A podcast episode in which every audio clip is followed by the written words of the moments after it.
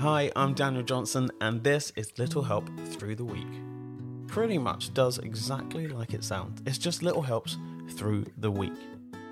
Now, we're going to take you all the way through from Monday all the way to the weekend and hopefully see how far you literally grow. Anyway, today's subject is backing yourself.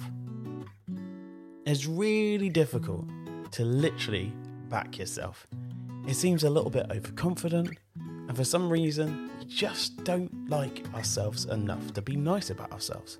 And that doesn't help you to grow, to be a better version of you, to do things and achieve things, because you're already giving yourself a hard time. Now, someone said to me once if you met someone who is as horrible about you as you are to yourself, you would never have them anywhere near you. They wouldn't be your friend, they wouldn't be your best friend or in your family.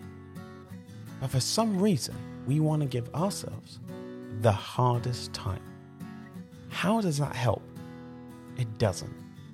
Now back off. Stop it. You are better than you can even imagine. If you asked a friend or family member or someone around you what they think of you, really think of you, you'll be absolutely gobsmacked about how nice that they are about you, but probably how horrible they are about themselves because we all do it. We're all really, really tough on ourselves. And maybe it's just the way we've been brought up. Maybe it's a way of keeping our feet on the floor. But it, it really stops us achieving the things that we want to achieve. So why don't you think about not being your worst enemy and liking yourself? We'll see you back on Tuesday.